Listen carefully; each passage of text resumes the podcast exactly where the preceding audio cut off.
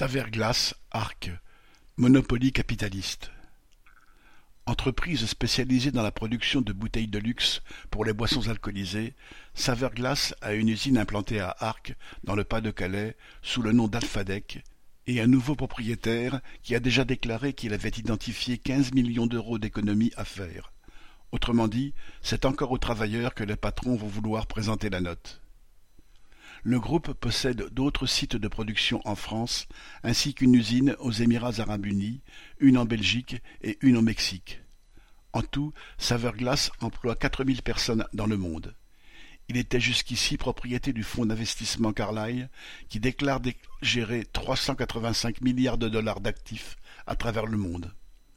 Avant cela, le groupe est passé, entre autres, dans les mains du verrier Saint-Gobain et dans celles du fonds d'investissement Astorg, consortium dans lequel on retrouvait Natexis et le Crédit Agricole. Saverglass est maintenant la propriété d'Aurora, un groupe industriel australien spécialisé dans les emballages.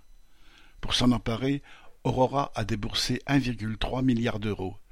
Pour les anciens actionnaires, c'est le jackpot puisqu'ils récupèrent le double de la somme mise sur la table lors de l'achat en 2016, en plus des profits amassés ces sept dernières années.